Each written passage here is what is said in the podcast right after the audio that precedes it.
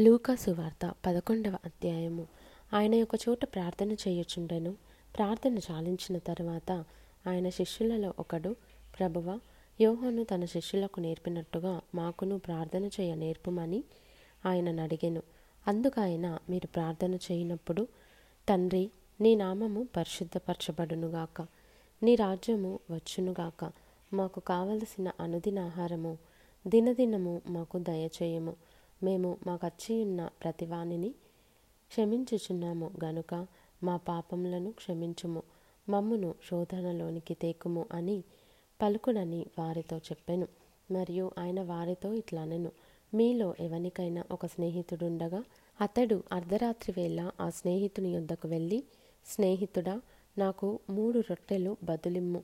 నా స్నేహితుడు ప్రయాణము చేయొచ్చు మార్గంలో నా యొద్దకు వచ్చి ఉన్నాడు. అతనికి పెట్టుటకు నా యొద్ద ఏమీయూ లేదని అతనితో చెప్పిన ఎడల అతడు లోపలనే ఉండి నన్ను తొందర పెట్టవద్దు. తలుపు వేసి ఉన్నది. నా చిన్నపిల్లలు నాతో కూడా పండుకొని ఉన్నారు. నేను లేచి ఇయ్యలేనని చెప్పున అతడు తన స్నేహితుడైనందున లేచి ఇయ్యకపోయినను అతడు సిగ్గుమాలి మాటిమాటికి అడుగుట వలననైనను లేచి అతనికి కావలసినవన్నీ ఇచ్చును అని మీతో చెప్పుచున్నాను. అటువలే మీరును అడుగుడి మీకియ్యబడును. వెదకుడి మీకు దొరకును తట్టుడి మీకు తీయబడును. అడుగు ప్రతివానికి ఇయ్యబడును వెదకువానికి దొరకును. తట్టువానికి తీయబడునని మీతో చెప్పుచున్నాను.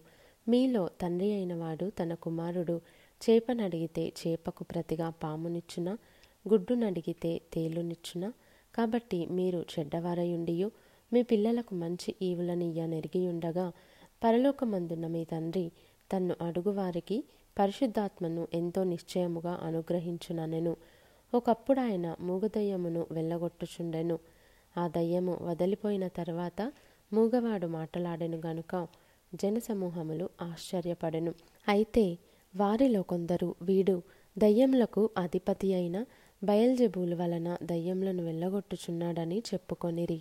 మరికొందరు ఆయనను శోధించుచు పరలోకము నుండి ఒక సూచక క్రియను చూపుమని ఆయన అడిగిరి ఆయన వారి ఆలోచనల నెరిగి వారితో ఇట్లనెను తనకు తానే వ్యతిరేకముగా వేరుపడిన ప్రతి రాజ్యమును పాడైపోవును.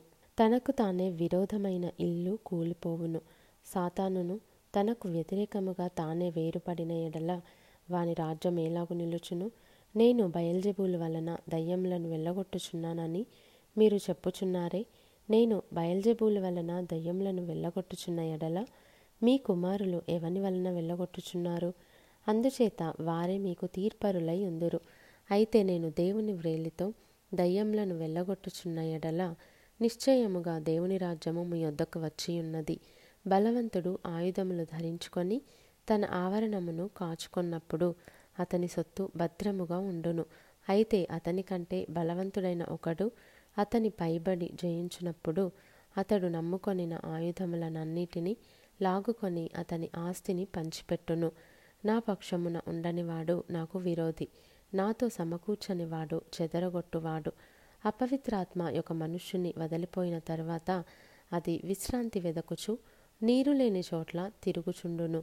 విశ్రాంతి దొరకనందున నేను విడిచి వచ్చిన నా ఇంటికి తిరిగి వెళ్ళుదుననుకొని వచ్చి ఆ ఇల్లు ఊడ్చి అమర్చి ఉండుట చూచి వెళ్ళి తనకంటే చెడ్డవైన మరి ఏడు అపవిత్ర ఆత్మలను వెంటబెట్టుకొని వచ్చును. అవి అందులో ప్రవేశించి అక్కడనే కాపురముండును. అందుచేత ఆ మనుష్యుని కడపటి స్థితి మొదటి దానికంటే చెడ్డదగునని చెప్పెను. ఆయన ఈ మాటలు చెప్పుచుండగా ఆ సమూహంలోనున్న ఒక స్త్రీ ఆయనను చూచి నిన్ను మోసిన గర్భమును నీవు కుడిచిన స్తనములను ధన్యములైనవని కేకలు వేసి చెప్పగా ఆయన అవును గాని దేవుని వాక్యము విని దానిని గైకొనువారు మరి ధన్యులని చెప్పెను. మరియు జనులు గుంపులుగా కూడినప్పుడు ఆయన ఈలాగు చెప్పసాగెను. ఈ తరము వారు దుష్టతరము వారయుండి సూచక క్రియ నడుగుచున్నారు అయితే యోనాను గూర్చిన సూచక క్రియయే గాని మరి ఏ సూచక క్రియయు వీరికి అనుగ్రహింపబడదు.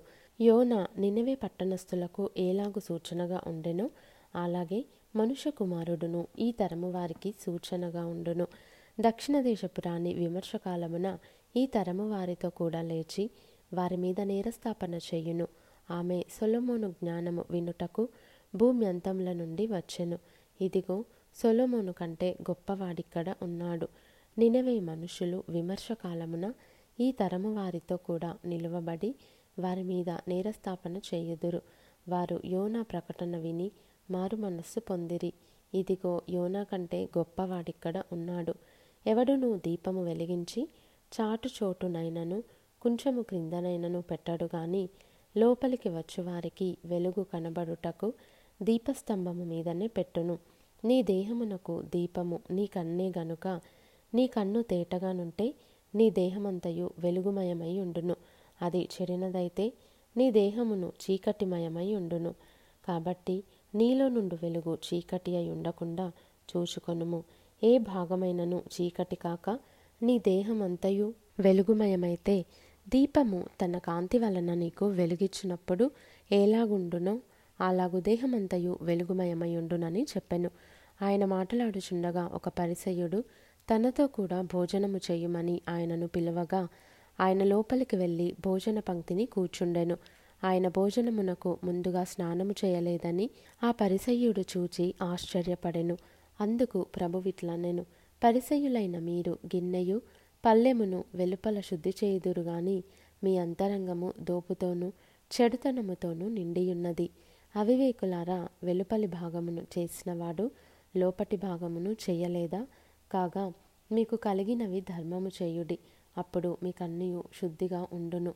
అయ్యో పరిసయులారా మీరు పుదీనా సదాప మొదలైన ప్రతి కూరలోనూ పదియవ వంతు చెల్లించుచున్నారే గాని న్యాయమును దేవుని ప్రేమను విడిచిపెట్టుచున్నారు.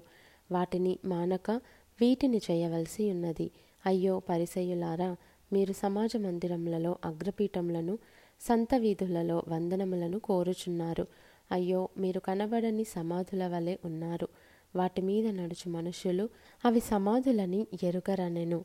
అప్పుడు ధర్మశాస్త్రోపదేశకుడొకడు బోధకుడా ఈలాగు చెప్పి మమ్మను కూడా నిందించుచున్నావని ఆయనతో చెప్పగా ఆయన అయ్యో ధర్మశాస్త్రోపదేశకులారా మోయ శక్యము కాని బరువులను మీరు మనుషుల మీద మోపుదురు గాని మీరు ఒక వ్రేలితోనైనను ఆ బరువులను ముట్టరు. అయ్యో మీ పితరులు చంపిన ప్రవక్తల సమాధులను మీరు కట్టించుచున్నారు. కావున మీరు సాక్షులై మీ పితరుల కార్యములకు సమ్మతించుచున్నారు. వారు ప్రవక్తలను చంపిరి. మీరు వారి సమాధులు కట్టించుదురు. అందుచేత దేవుని జ్ఞానము చెప్పినదేమనగా నేను వారి యొద్దకు ప్రవక్తలను అపోస్తలులను పంపుదును. వారు కొందరిని చంపుదురు కొందరిని హింసింతురు. కాబట్టి లోకము పుట్టినది మొదలుకొని అనగా హేబెలు రక్తము మొదలుకొని బలిపీఠమునకును మందిరమునకును మధ్యను నశించిన జకర్య రక్తము వరకు చిందింపబడిన ప్రవక్తలందరి రక్తము నిమిత్తము ఈ తరము వారు విచారింపబడుదురు. నిశ్చయముగా ఈ తరము వారు ఆ రక్తము నిమిత్తము విచారింపబడుదురని మీతో చెప్పుచున్నాను. అయ్యో ధర్మశాస్త్రోపదేశకులారా మీరు జ్ఞానమను తాళపు చెవిని ఎత్తుకొని పోతిరి. మీరును లోపల ప్రవేశింపరు. ప్రవేశించు వారిని అడ్డగింతురని చెప్పెను. ఆయన అక్కడ నుండి వెళ్ళినప్పుడు శాస్త్రులను పరిసయులను ఆయన మీద నిండా పగపట్టి ఆయన మీద నేరము మోపవలెననియుండి ఆయన నోట నుండి వచ్చు ఏ మాటనైనను పట్టుకొనుటకు పొంచి వెదకుచు చాలా సంగతులను గూర్చి ఆయనను మాటలాడింపసాగిరి.